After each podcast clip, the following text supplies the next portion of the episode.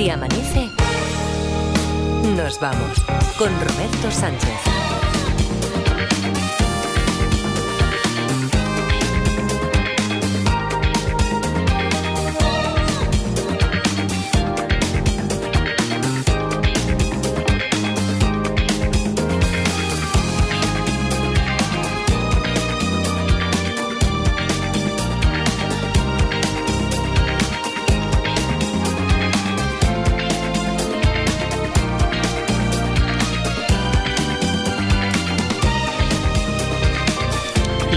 4 y 4, 3 y 4 en Canarias. Saludos, señoras, señores, ¿qué tal? ¿Cómo están? ¿Cómo estáis? Muy buenas noches, bienvenidos, bienvenidas. Felices madrugadas de radio. Parda, ¿qué tal? ¿Cómo está? Buenos días. Buenos días, Robert. Te ¿Qué voy, a, sa- tal? te voy a saludar a ti antes. Hombre, sí, porque por si, luego por si si no- acaso, por si acaso. Porque a, saber lo que ha preparado, porque es muy suyo, ¿sabes? El pajarraco eh, ha cogido, ahora un poquito nos ha cogido el número y dice, me pregunte lo que me pregunte. Yo tiro, tiro, tiro, tiro, tiro y, y no entras tú hasta la segunda hora. No, no, es que me, me arrincona en, en todos los sentidos. En ¿eh? Me deja sentidos, aquí en ¿no? una, esquina de, en una esquina de la mesa. No, pero lo veo hoy, hoy lo veo más fino, ¿no? Ha estado, ya, ya, ya Sí, estás sí, en sí. A, a que está en plan ya, a, a que, a Sí. que ya estás a plan. A que Yo sí. le he visto con una pantera rosa encima de la mesa. Buenos días. Sí, porque me he comido una ¿Qué tal? pantera. Buenos días. Porque voy poco a poco Sí. y claro. Hoy, hay hoy que te tocaba, no, hombre, ahí- yo, yo he conocido dietas de, to- de todo tipo. Hay algunas que son por exceso o de, de choque, que son de impacto. Estás por exceso, Por exceso, sí, sí, sí, yo las he conocido. Eh, existe la dieta de- que no os riáis, pero a mí no hay nada que me engorde más que el pan. Y en cambio he visto que hay gente que, que dice, no, yo hago la dieta del bocadillo. Pero en serio, ¿eh? Y les funciona. Ah, no, Sí, sí, tiene no. que- Hombre, claro, si te comes uno al día, pues sí. Ya, ya, bueno, te- te- no, pero no solo un bocadillo, sino que comen, sí que es cierto, durante el día, no te voy a decir que, que la dieta te obliga a comer como un pajarito, pero sí que comes más o menos normal, sin muchos hidratos y tal, pero por la noche que tienes que cenarte un... Tiene que, si yo me ceno un, ¿no? Un- un una- bocadillo, una sí, sí, sí, hombre, una barra entera no, pero un bocadillo. O sea, a ver si a ti te han, a, a ti, a ver si te ha prescrito la dieta de la bandera rosa, el Pues, carita. Pues, pues sería genial. Que podría ser, ¿no? Podría ser que funcionase. Ya, ya, ya, Estoy un poco tocado de la voz, ¿eh? No, no, hombre, no. Sí. Esto, que no, que no, que no, que no. Esto, esto está aquí. Esto lo tienes en el cabolo. Ah. O sea, que, que tú, no te preocupes. Que, Vale, que va vale. bien todo. Ya verás, ya verás. Vale, vale. Digo, digo yo. Eh, De aquí no- a nada me pongo la mascarilla, ¿eh? Ya lo estoy viendo, ¿eh?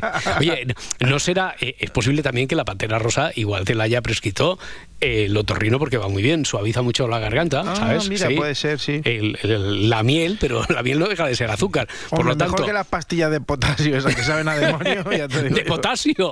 Sí, Clorato, potasio. clorato potásico. Potasio, potasio. Joder, clorato, pota- pe- Pero son Eso. prácticas, son prácticas.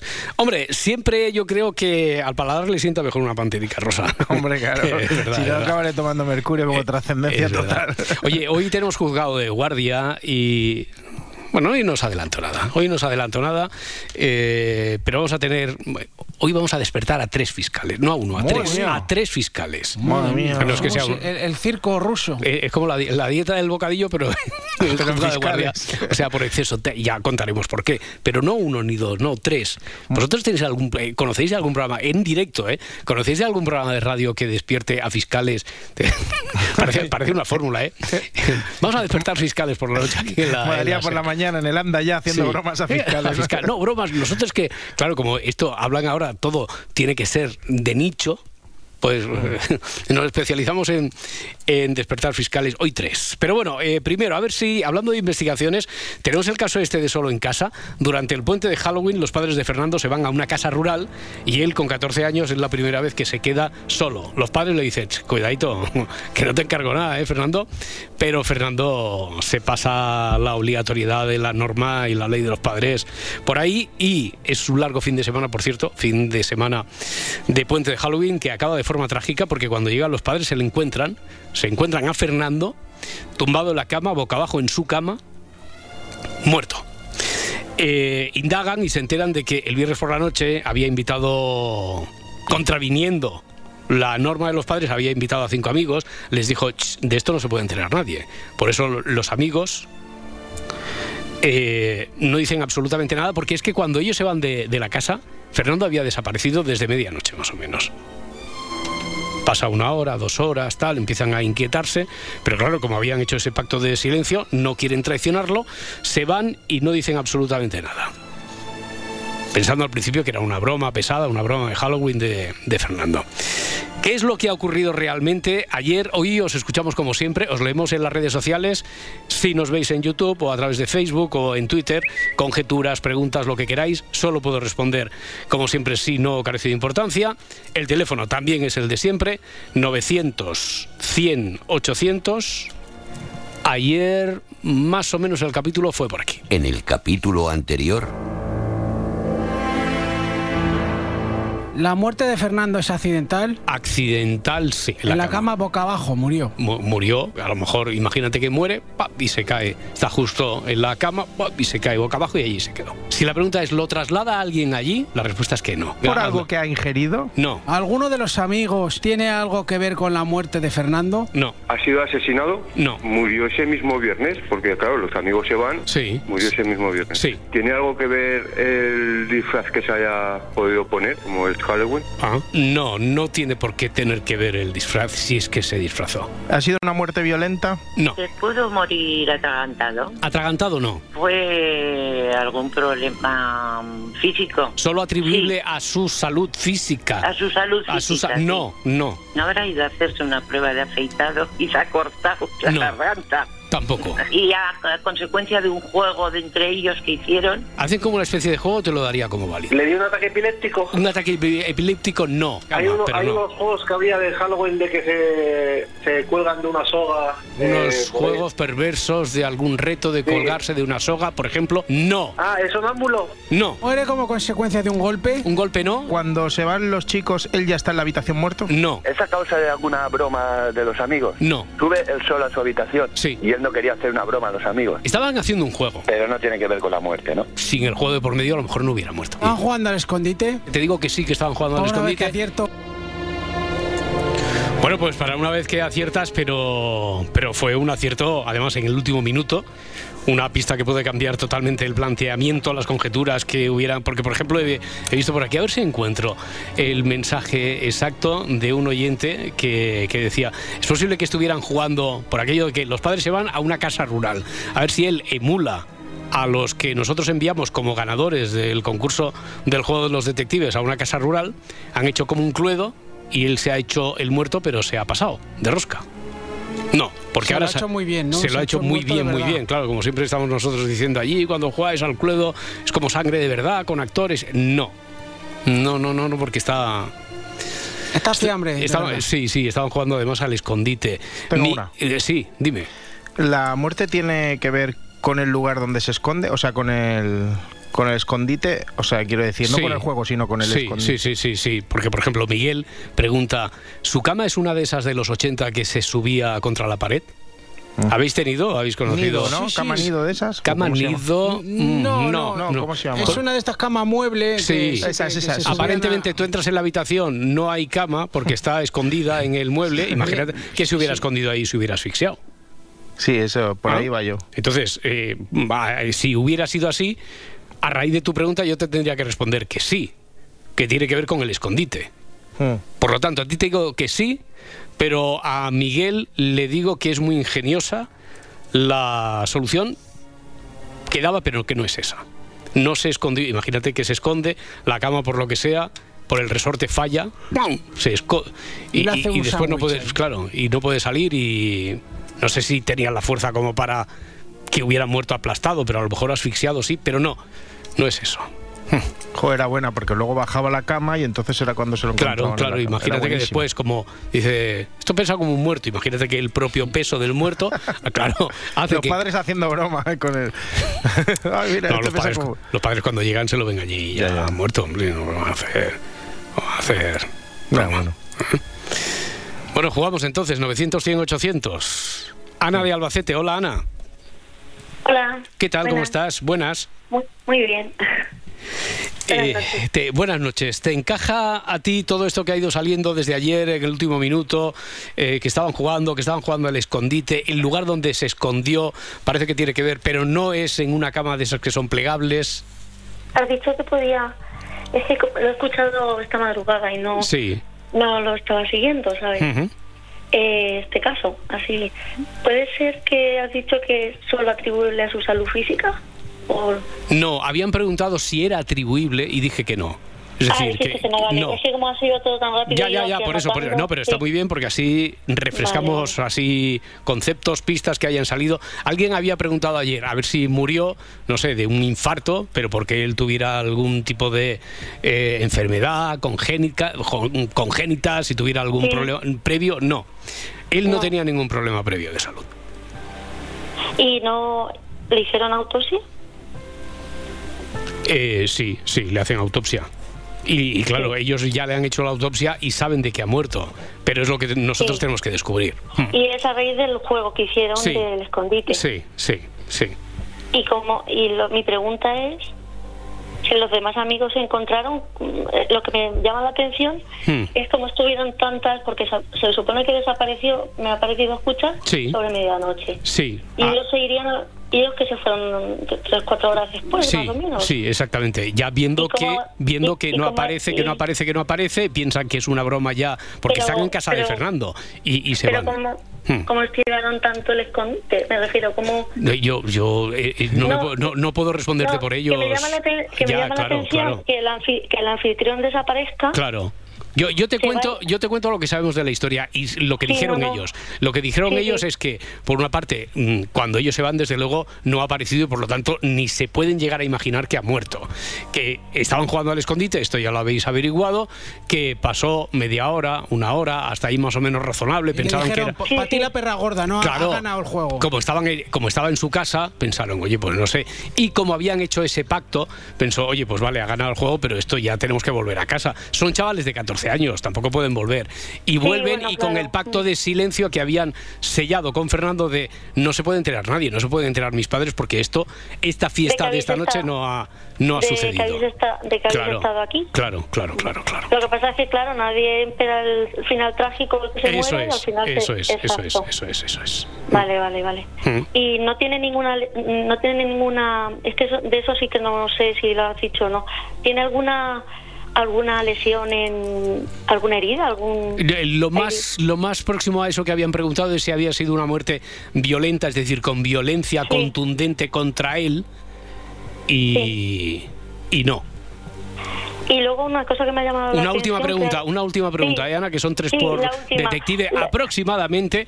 Y veo por aquí Sí. que están pidiendo paso. Venga, dime. Lo que me has dicho, lo que has dicho eso de que salió, que salió de la casa, pero de lo de No, yo, yo, no más a- yo he dicho, de- yo, no más allá, yo he no dicho, más allá de claro, que no, que no salió de los límites de la casa. De su casa no salió. de la casa, o sea que no salió. No salió, no, no, Vale, no, vale. no salió, no salió. Ah, esto es que lo he dicho antes con Mara Torres, ¿eh? lo digo por si alguien Sí, no lo ha lo escuchado. sí, sí, lo eso es, eso es. No, no salió de su casa, porque claro, pues alguien puede pensar, bueno, este, mira qué gracioso, juega al escondite, como sabe cómo es su casa, sabe por dónde escaparse, cómo salir, dónde están los otros, sale y se va. Lo que pasa es que sabemos si hubiera sido así, que no ha sido, nadie lleva después a Fernando a su casa, ¿eh? nadie, nadie lo pone allí encima de la cama. Pues yo lo único ya no para no entretenerte más es que no no se me ocurre, digo, Bueno. puede ser una muerte súbita. Mm, No sé. mm, ya, hay, hay- hay que, no, no es una muerte súbita. Hay que seguir escuchando más. Claro, bueno, bueno, seguimos, pero estamos ya muy cerca porque ya hemos averiguado Sí. lo del escondite, Pues lo del juego. Ana, Sí. tienes un número para el sorteo de mañana, que ha sido la primera Ah, hoy sí, en pues jugar. muchas gracias. A ti. Muchas gracias. Que vaya muy bien. sin, sin hablar contigo. Venga, gracias. Un placer, hasta luego, Hasta hasta luego, ahora, hasta ahora. ¿Tenéis alguna rápida Sí, por ahí? Se os va ocurriendo. Dime. Se escondió en un congelador. No. A ver, había, no sé si la hemos hecho porque como ha habido tantas, eh, ¿hay alguna persona implicada aparte de... Vale, o sea, no, no lo habíais hecho, no lo habéis hecho en realidad. Sí que Mara Torres, cuando le he puesto al corriente y tal, dice, oye, pero entonces solo estaban los cinco y él. No había ninguna persona más. hmm. He dicho que no. No, no había ninguna otra persona. Ya has dicho que lo que le mata es el escondite, ¿no? Sí, bueno, que si no, sé, sí, si no hubiera sido por el juego que hacen y por el escondite, por ejemplo, la pregunta esta que has hecho de... eh, se escondió en, una, un congelador, en una cámara frigorífica. Imagínate Sí, en que... un congelador, por Que Eso es, y que él después no, no acaba de, de medir bien el tiempo. Y una cosa es que hubiera tenido tiempo de salir de allí, pero que, que solo le hubiera dado tiempo de llegar tambaleándose hasta la cama y hubiera muerto. Quiero decir que eso era viable con tu pregunta, podría ser más o menos coherente, pero no, no es en un congelador. Pero tiene que ver con el lugar, claro, tiene que ver con, tiene que ver con el juego del escondite. Tiene que ver con el juego. A ver, 900, 100, 800, vamos a Valencia. Hola, Javier. Sí, hola, ¿qué hay? Buenas noches. ¿Qué tal? ¿Cómo estás? Aquí estamos, Bueno, hombre, veraneando. Veraneando, veraneando. Y, o sea que esto... esto, Soy un, jubilado, soy un jubilado de Donosti que estoy aquí en la costa valenciana muy bien. y cada vez que puedes ahí... Veraneando eternamente, si puede ser, ¿no? Vale, vale, vale. Bueno, se está bien, se está bien. Está Yo bien. que hago bicicleta, aquí estoy todo el día. Lo que no puedo hacer allí, lo hago aquí. Fenomenal. Eh, A ver. ¿tiene- ¿Se te ocurre alguna, alguna idea, alguna pieza Bueno, sí. que encaje en este puzzle?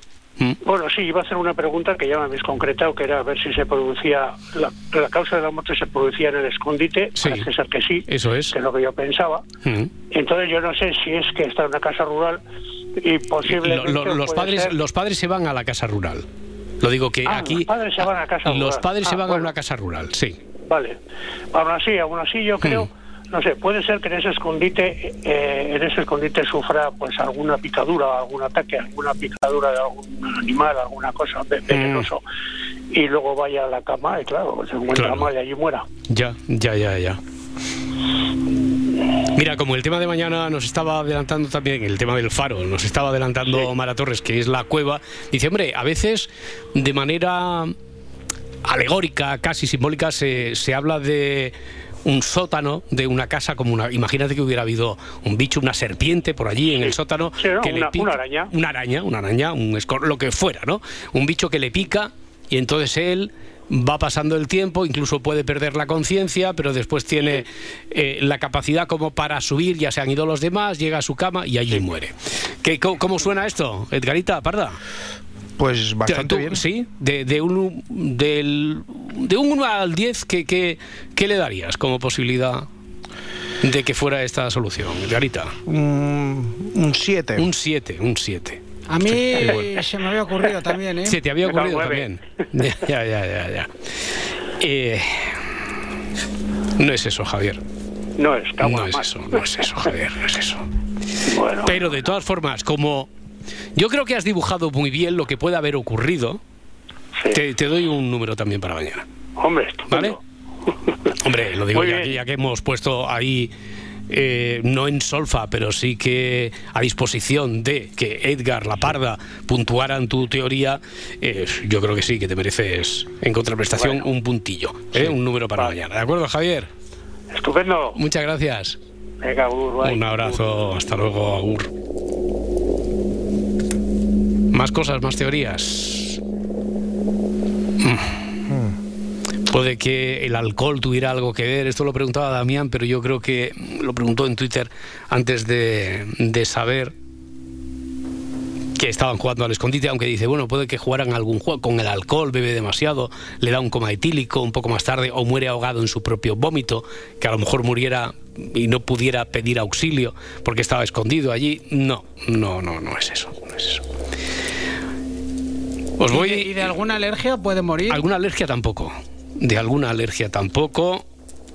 También es de las posibilidades que había que preguntar y descartamos ahora de una alergia tampoco. Me hace mucha ilusión saludar al siguiente detective.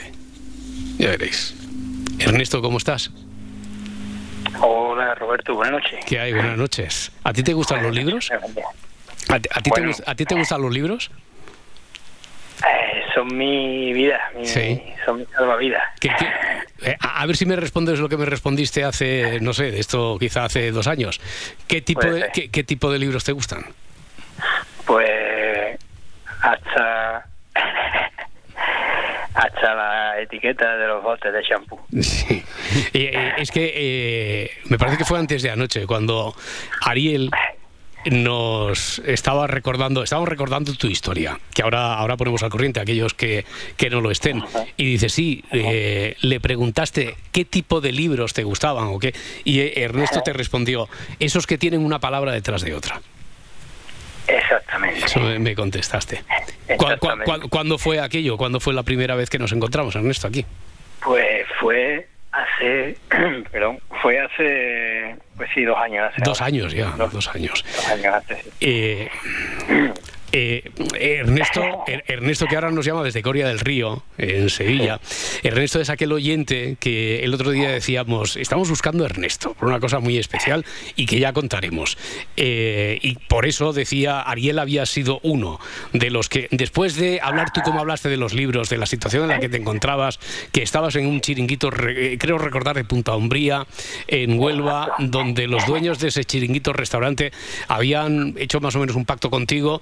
Tú estabas allí eh, cuidándoles, cu- estabas acogido y a la vez hacías un poquito a las veces de vigilante por la noche. Ya, exactamente. Y nos, y nos escuchabas. y, y era cuando, Bueno. sortea- cuando sorteábamos un libro y de ahí que saliera lo de los libros, dijiste que los libros eran tu vida y eso generó una corriente de solidaridad por parte de muchos oyentes que te enviaron, no, no sé si fueron muchos los que te enviaron libros para allá, Ernesto. Pues contando los dos tuyos, Roberto, Sí. pues sumé a mi a mi colección, a mi biblioteca aproximadamente unos 18 20 18, títulos. 20. Bueno, bueno, bueno. bueno. Sí.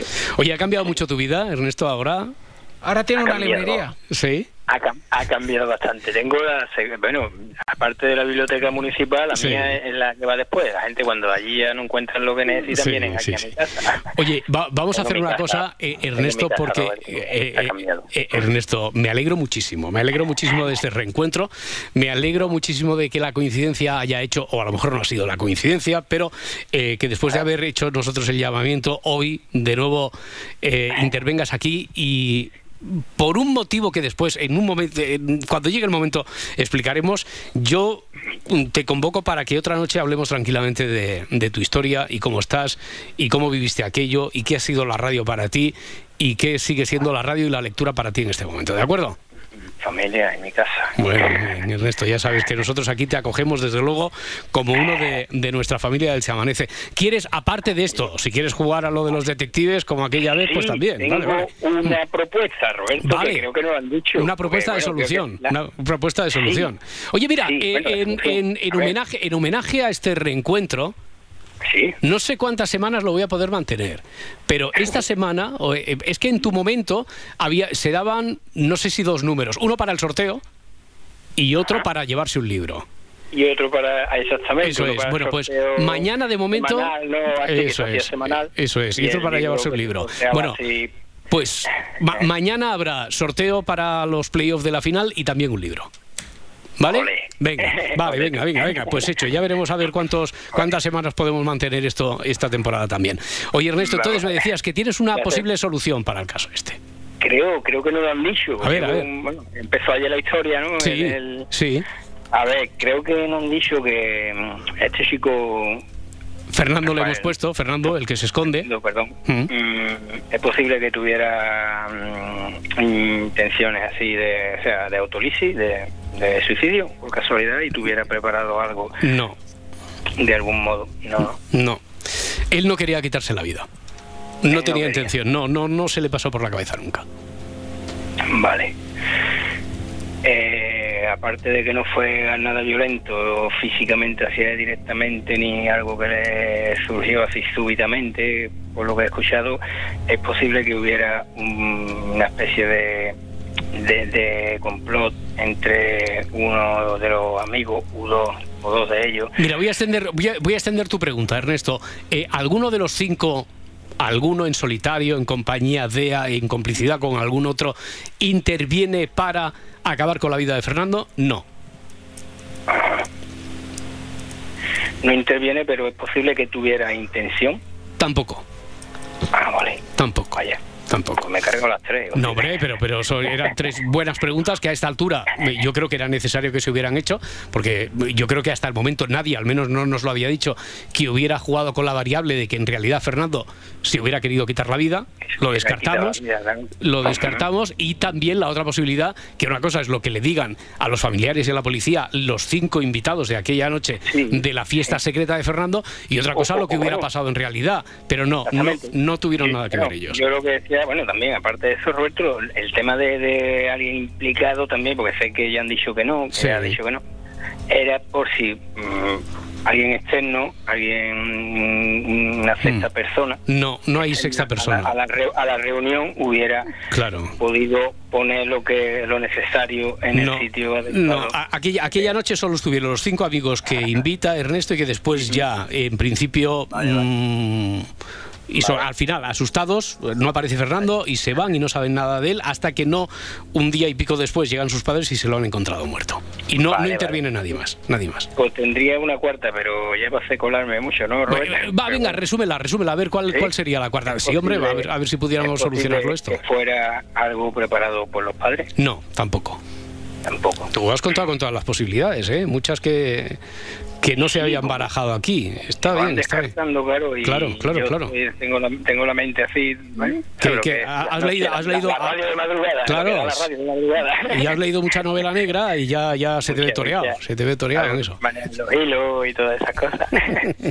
Eh, eh, Ernesto, eh, Ernesto, eh, lo dicho, estamos en contacto y hablamos pronto. ¿De acuerdo? Cuando quiera, Roberto. Un abrazo, que vaya muy bien, amigo. Igualmente, un abrazo fuerte Hasta luego. Quiero. Hasta ahora, Quiero, igualmente, Ernesto. Bueno, pues ha aparecido Ernesto. ¿eh? Y, Ya estamos. Hombre, Ya y sobre todo nos, nos quedamos muy contentos de saber que ha cambiado y para bien, para muy bien la vida de Ernesto.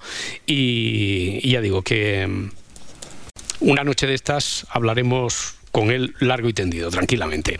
Ahora, a ver, eh, cuatro y media, creo que está despierto ya Félix Martín, fiscal. Félix, ¿qué tal? ¿Cómo está? Buenos días. Hola, buenos días, chicos. ¿cómo Buenos estáis? días, buenos días. Hola, Félix. Oye, no, no les he adelantado nada, no les he adelantado nada de del tema que, que hoy tenemos en, en juzgado de guardia, ¿eh?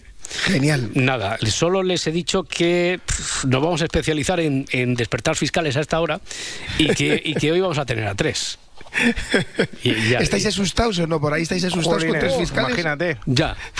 No, no- no tendrán la conciencia, la conciencia no la tendrá muy tranquila. Yo, dicho que, yo que alguna he preparado alguna vez, así, de- que ha prescrito ya de jovencico, que alguna habré hecho, pues sí, imagínate con tres fiscales. Claro. Oye, nos vamos a poner a interrogar los tres, imaginaros, Ya, ya, prepararos. A ver, a ver, a ver qué pa- a ver, a ver por qué hoy hemos convocado y por qué vamos a despertar, porque hemos despertado de hecho ya a tres fiscales, pero antes déjame a ver si tuviéramos la posibilidad con un último detective y si tú Félix has estado escuchando también la historia, se te ocurre algo, también ya sabes que tienes línea abierta para preguntar cuando quieras, pero Javier está en Alicante a ver si nuestro último detective de esta noche diera el caso ya por por zanjado. Hola Javier, Hola, ¿qué tal? Buenas noches. ¿qué tal? Buenas noches. ¿Tienes tú la solución a esto? Yo, a ver, me gustaría y, y le he dado una vuelta de tuerca, pero vamos a ver. Vamos a Eh, ver. Puede ser que él se haya escondido, por ejemplo, detrás de un armario o una zona, o como antes has comentado tú, un sótano, Mm. ¿Vale? Se le haya parecido clarita, se le haya parecido... Cla- Clarita, Clarita es un espectro, ¿eh? para también los no iniciados. El fantasma de Radio Barcelona que vaga, sobre todo cuando está el Garitas solo ahí. y cuando, cuando está el Garita, eh, lo que pasa es que, como decía el maestro Ripoll, no te ha babeado todavía. No, Porque de momento no, y no molesta, está, no, me, no no sé. me ha puesto la tranqueta ni nada en la zancadilla. y La entonces, zancadilla. claro, la zancadilla. Yo fui de los que, de los que cuando nos dabas tú, que eh, yo por, por el YouTube estuve viendo el programa Sí. y, y la cara de susto que tenía Edgar era... Es que lo digo en serio. Oye, y, y- no, no, sí, sí lo sé. Eh, ¿Eres de los que, para no acabar de asustarlo, os habéis callado que en un momento en el YouTube se ve pasar una, una sombra, claramente de una figura femenina por detrás de Edgarita. ¿verdad? Por ahí donde pone Radio Barcelona, Yo Cadena soy Ser. de los que estaba en el teatro haciendo ruidos para asustarle. Bueno, Javier, oye, ¿tienes un minuto para alguna pregunta, alguna teoría? Porque si no llega el satélite, ya verás. Puede ser que los padres llegaran para darle un susto a él. No. y- vale, otra cosa. Puede ser que los padres cuando llegaron cerrasen la puerta como haciendo limpieza y dejasen a él encerrado en uno de los escondites que estaba. ¿Es- No, es no, tampoco. Tampoco. Porque ten en cuenta que cuando llegan ya está muerto boca abajo encima de la cama. Mm. Ent- Entonces descarto a los padres. Ya. La, la última, muy rápido. Eh, puede ser que él se escondiese y oyese algo como que entre los cinco tuviesen algún tipo de plan y él se asustara y le dio un algo. No. No, no se asustó porque además entre los cinco no había ningún tipo de, Ya, de según, plan. No había. según hacía la pregunta me arrepentía. Ya, vale. Bueno, Pues muchísimas gracias. gracias a ti, Javier. Y me voy antes de que los cinco fiscales me pillen por algo. Hombre, ya son cinco. Está- están creciendo aquí. Hay una, Tres, tres, tres, tres. una autogeneración, regeneración de, de fiscales. Javier, un abrazo muy fuerte. Muchas gracias. Para vosotros. Hasta ahora, hasta luego. A ver, antes de dar eh, la sesión de, de la investigación de hoy por cerrada, ¿alguna última duda, pregunta? Que Sí. ayer salió la del escondite y era muy buena. Una ver, rápida. Eh, ¿El escondite está dentro de la habitación? el escondite que le provoca la muerte a Fernando no estaba en su habitación.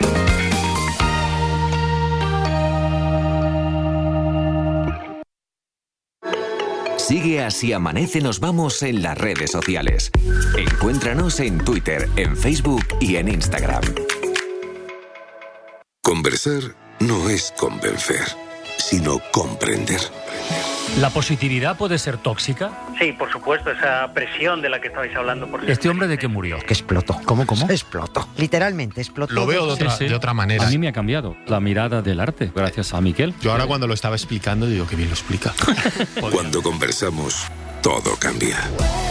La ventana, con Carlas Francino. Cadena Ser, el poder de la conversación. Dicen que la risa es el mejor afrodisíaco. Por eso en la madrugada del viernes al sábado nos pasamos toda la noche haciendo el humor. Dentro música. A la una y media, Cuelga esta llamada. Juan Carlos Ortega en las noches de Ortega. A las dos, Necesito saber algo. ¿Qué quieres saber? Nadie sabe nada. Con Andreu Buenafuente y Berto Romero. A las 3, Ignatius Farray y Miguel Maldonado. ¿Cuántos folios traes hoy? Cinco. Me cago en la mano. En segunda acepción. A las 4. Hola, Grupo Prisa. Hora veintipico con Héctor de Miguel. Y a las cuatro y media. Raúl Pérez en. Hazme caso, pruébala, te va a gustar. ¿Tienes algo para vomitar? A las bravas. En la madrugada del viernes al sábado, disfruta de una gran noche en la cadena Ser. La radio con mejor humor. Con la app de la cadena Ser y sus notificaciones, la información te encuentra estés donde estés. App de la cadena Ser, adaptada a ti.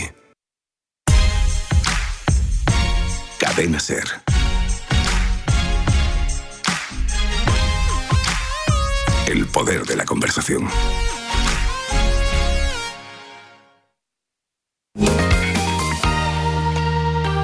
Si amanece, nos vamos.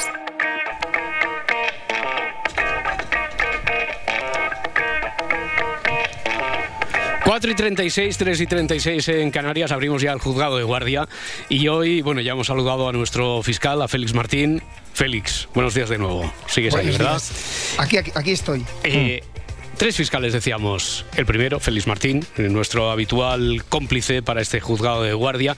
Hoy digo que nos hemos propuesto hacer un, como decíamos ayer. Y el ayer nos remonta hace aproximadamente ya un año que dedicamos esta sección a acercarnos a conocer a un fiscal recién aprobado, al primero de su promoción, Enrique Pérez Vitrián. Bueno, en aquel momento lo llamábamos Quique, ahora eh, don Enrique o señor fiscal, no sé. Quique, ¿qué tal? ¿Cómo está? Buenos días. Hola, buenas noches. Buenas noches para ti. Eh, ahora no sé si debemos mantener las formas. Y le, a Félix, aunque sea fiscal y que fue profesor y tutor tuyo, yo lo tuteo. Y yo siempre digo aquello de que eh, le respeto tanto que le hablo de tú. Porque yo a mis padres y a mis hijas les hablo de tú. Así que, Quique, yo te voy a seguir llamando Enrique, si me permites. Eh, perfectamente, sin ningún tipo de problema. Menos mal, como para vamos a decirle después al fiscal. Bueno, fue el, el primero de la promoción de la sexagésima promoción de fiscales. Eran 127 en, en aquella ocasión, aquel curso. Lo destinaron a, Terra- a, a Tarrasa, en la provincia de Barcelona. Y desde entonces, como decíamos, ha pasado un año y una promoción nueva de fiscales. Eh, los de esta promoción, las 61, recibieron su despacho el pasado 18 de diciembre. Esta vez era una promoción formada por 100 100 personas, 73 mujeres y la número uno fue una de ellas, María del Carmen Falcó Ruiz. María del Carmen, ¿qué tal? ¿Cómo estás? Buenas noches o buenos días. Hola, buenas noches, ¿qué tal? ¿Qué hay? Buenos días. Bueno, y enhorabuena. Así que has visto, Muchas Félix, en un, en momento ya tres fiscales tenemos. Y hoy, además, como tú siempre nos propones empezar con una película, hoy, por lo pronto, vamos a empezar con una banda sonora. Este es uno de los temas centrales de una película que imagino que reconocéis.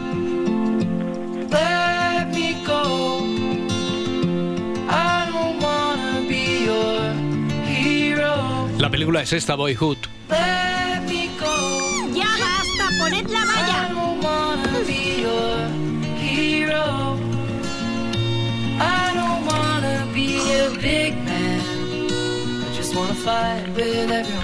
¿Listos para divertiros? ¡Sí!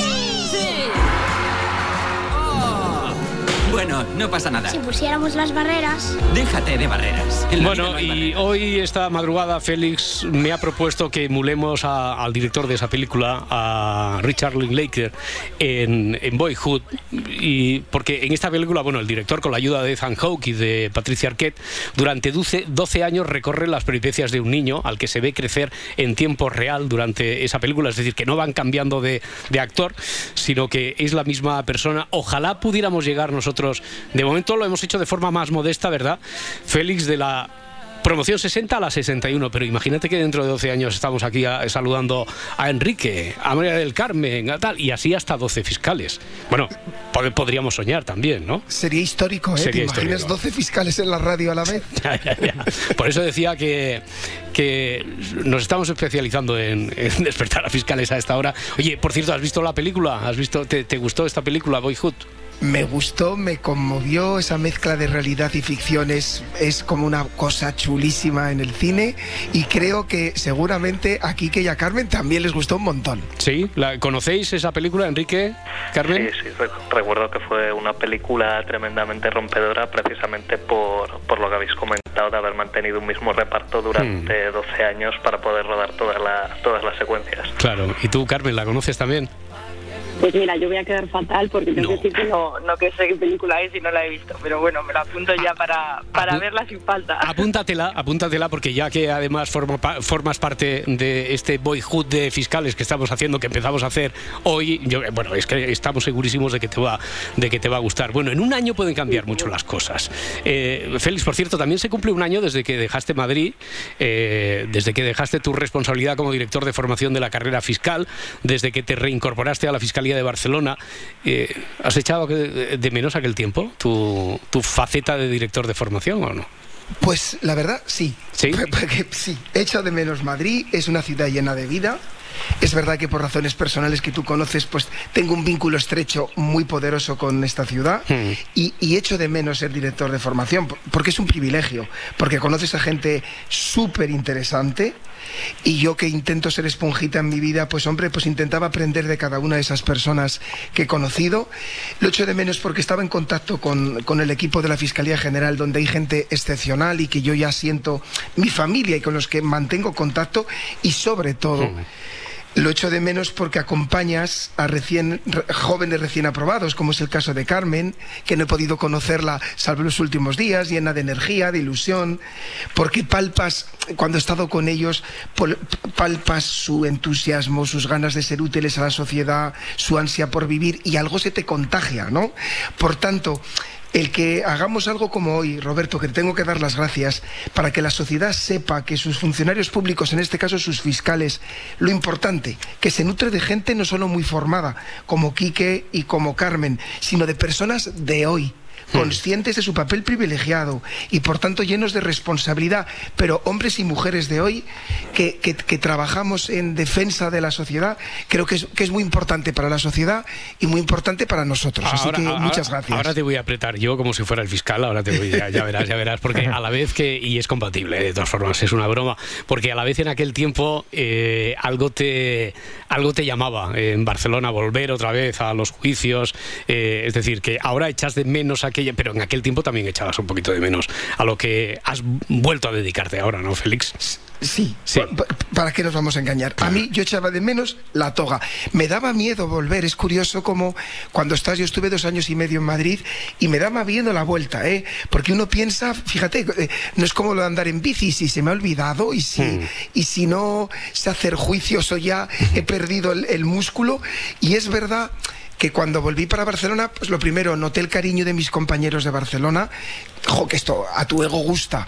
Pude volver a mi servicio anterior. Yo sabes que soy un pesado con el jurado y un apasionado, y pude volver con mis compis y a mi trabajo anterior que me apasiona. Me apasiona, como sabéis, y aunque es verdad que el- la primera guardia, el primer juicio me daba respeto, pues luego es como todo trabajo, ¿no? Que luego ya vas cogiendo músculo y yo creo que ya que en un año, pues ya algo de músculo sí que he cogido. Venga, pues vamos a, vamos a meternos en la máquina del tiempo. Decíamos, como decíamos ayer, en realidad hace un año, un año y poco, esto parece una condena, un año y pocos días, un año y un día más o menos casi, saludábamos al, al que iba a incorporarse como fiscal de Tarrasa en aquel tiempo. Le llamábamos, como recordaba antes, eh, así, de tubo, Quique, y hablábamos con él del futuro. Quique, ¿dónde te ves dentro de 10 años? me veo mucho más eh, formado, me veo con muchísima más experiencia porque sí que es verdad que en la fiscalía yo creo que una vez que empiezas a trabajar eh, la experiencia se gana a pasos agigantados. Eh, ahora lo que me planteo es disfrutar del momento después del tiempo de oposición, después del tiempo posterior de preparación y sí que espero poder acercarme bien a Huesca o bien a Zaragoza. Y por lo tanto eh, más que objetivos a largo plazo me planteo a corto plazo disfrutar del momento aprovecharlo al máximo intentar formarme en otras áreas y a partir de allí pues eh, lo que depare la vida pues bien recibido será Eh, y Enrique, ahora te pregunto, ¿estás un año más cerca de Huesca o de Zaragoza o ya no lo tienes tan ahí en, la, eh, en el objetivo de lo inmediato? Eh, bueno, no, no recordaba exactamente esas palabras, pero eh, ahora mismo puedo decir que, que las ratifico Sí. completamente. O sea, el- este año sobre todo ha sido un año de vivir día a día, de intentar disfrutar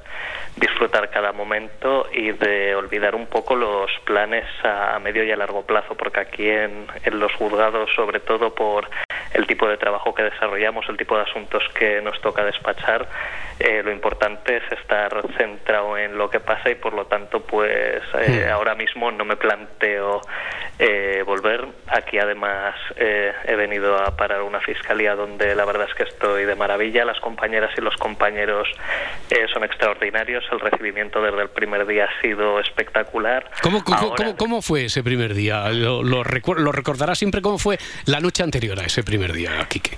Sí, bueno, el, el primer día la verdad es que llegué tranquilo porque eh, unos días antes ya había estado en, en la fiscalía, me habían explicado el trabajo que yo iba a llevar, había conocido ya a todas las compañeras y compañeros y sí que recuerdo que fue un día que empecé ya en sala, en concreto celebrando vistas civiles y bueno, pues eh, fue bien, tienes, tienes el gusanillo, tienes los nervios, además de empezar, pues eso, ya con actuaciones judiciales en las cuales estás solo, ya has superado la, la fase de practicar donde tenías siempre el apoyo de, esa, de ese Mm. tercer fiscal, que era el que te guiaba un poco, que era el que controlaba que no que, que todo fuera correcto, que no hicieras nada eh, fuera del lugar y, y sí que recuerdo los nervios, recuerdo estar en el despacho esperando a que me llamaran para decir que, que empezaban las actuaciones y luego pues la verdad es que todo, todo fue bien. ¿De, de qué iban esas primeras actuaciones? ¿De qué fue el primer juicio? ¿Lo recuerdas Sí, también? eran, eran sobre provisión de medidas de apoyo a personas con discapacidad. Entonces, Amigo. además, como era una materia que yo tenía bastante interés, Sí.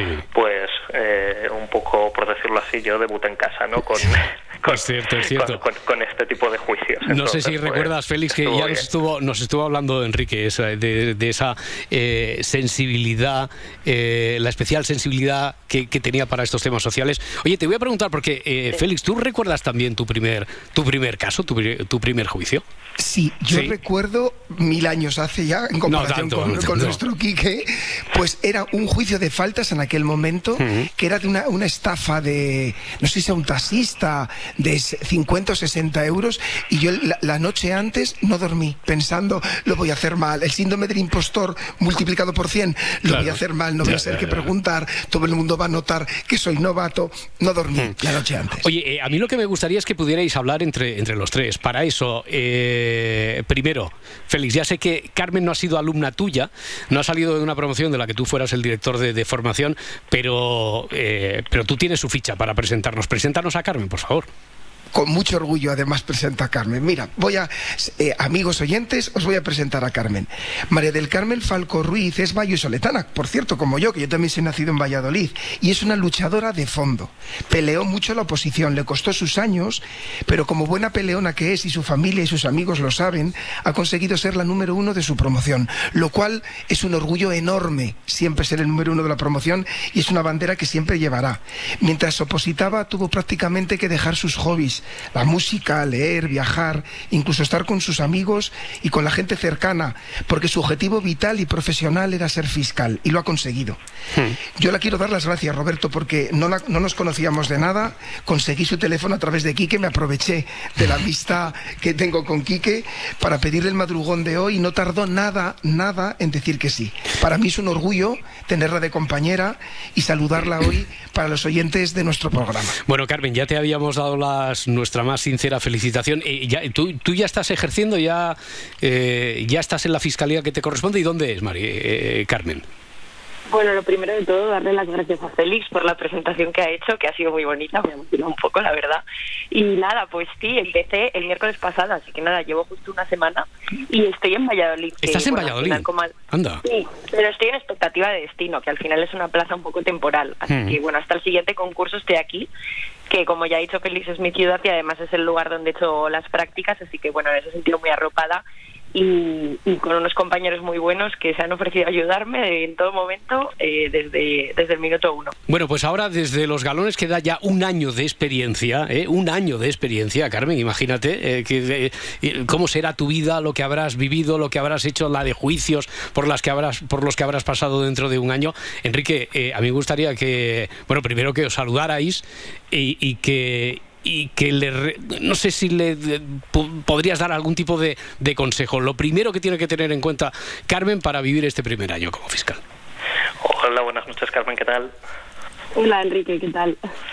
Bueno, ¿qué tal se ha empezado por Valladolid? Bueno, bueno, pues ahí vamos, intentando aprender todo en muy pocos días, pero bien, bien, muy ilusionada.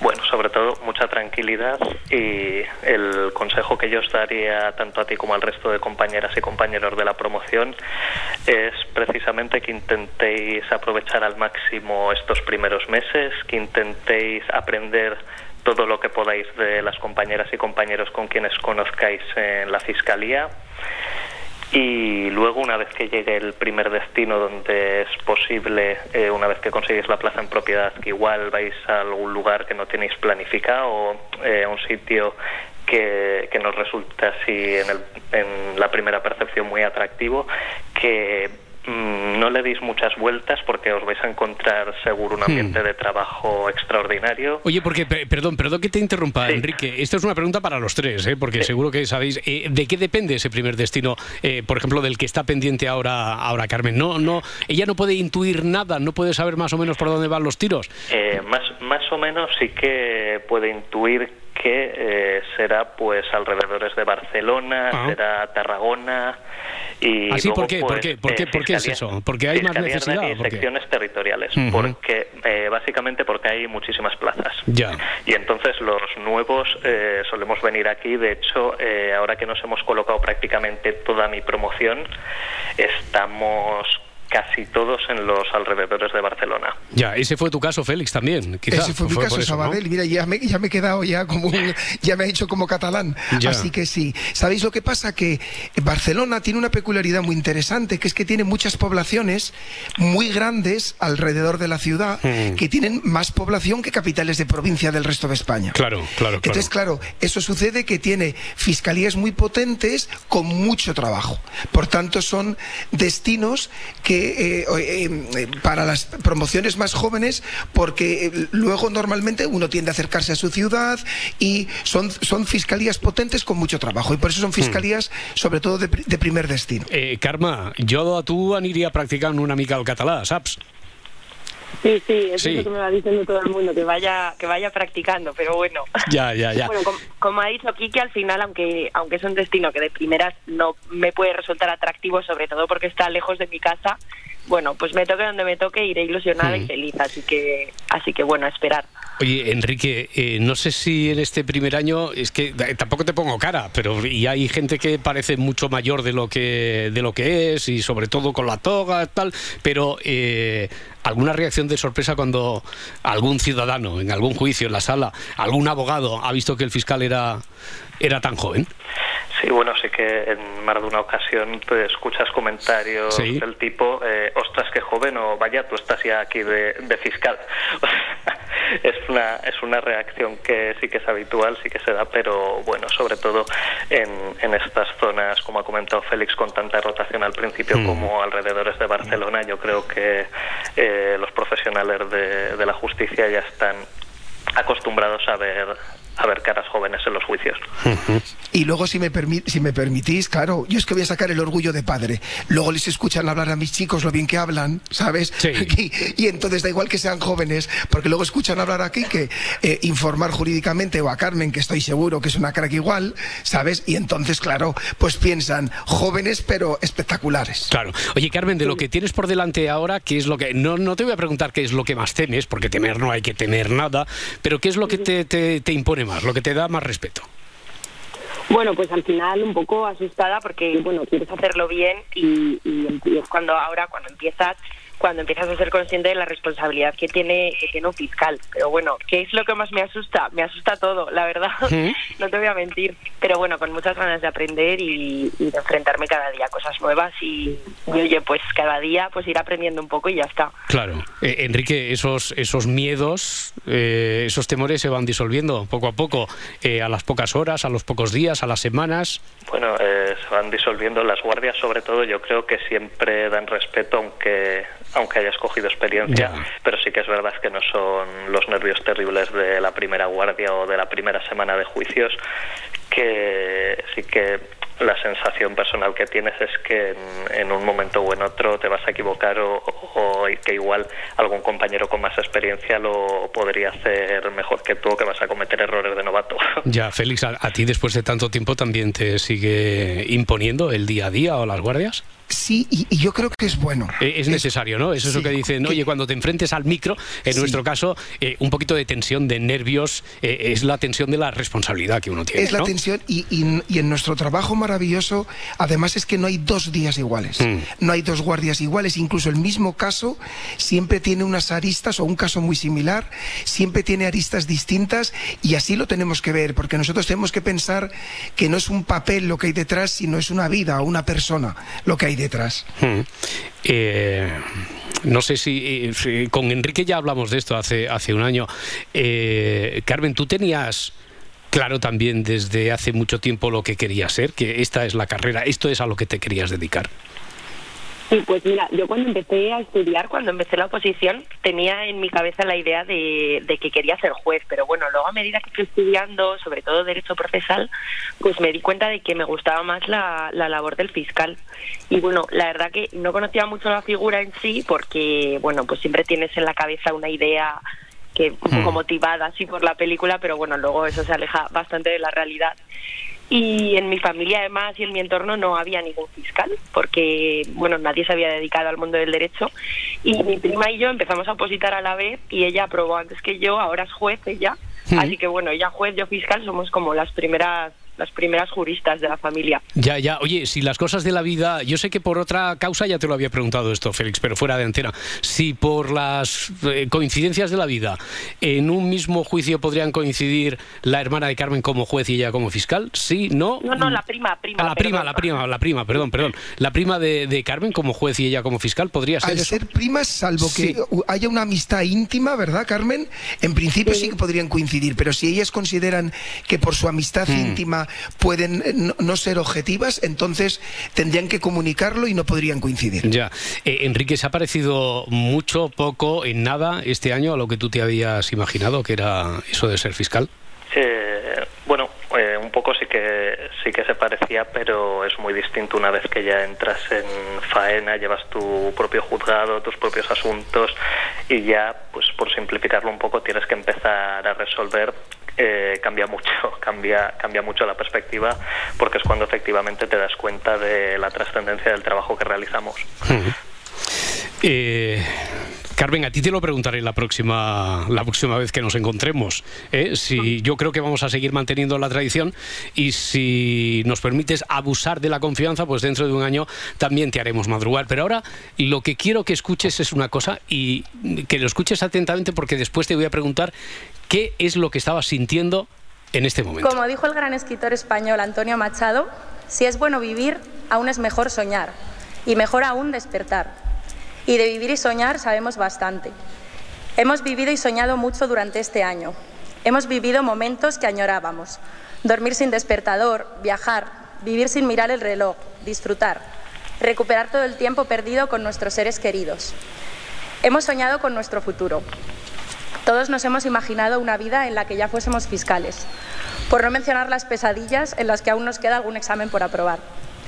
Pero ahora nos toca despertar. Lo que llamábamos futuro ya es presente y es ahora cuando toca estar a la altura de nuestro cargo. En pocos días daremos nuestros primeros pasos sin la seguridad que supone tener a alguien como respaldo.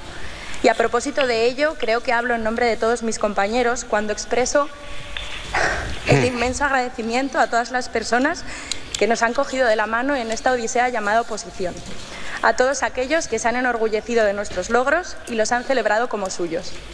La gratitud más sincera, sin duda, va dedicada a nuestros padres, por su apoyo incondicional y por querernos cuando más lo necesitábamos. No hace falta que te pregunte, Carmen, porque lo que estabas es emocionada. Esto forma parte del discurso de la entrega de despachos el pasado 18 de diciembre. Lo dicho, tenemos una cita dentro de, de un año. Enrique, Carmen y el próximo o la próxima número uno de la carrera de la carrera fiscal. Félix Martín, un abrazo y mucha suerte a los tres. Un abrazo, muchísimas Un abrazo gracias. enorme. Un abrazo hasta ahora. Gracias a los tres, a, los, a, los- a todos. A todos, a todos. Somos tantos. Hasta luego, Félix. Adiós.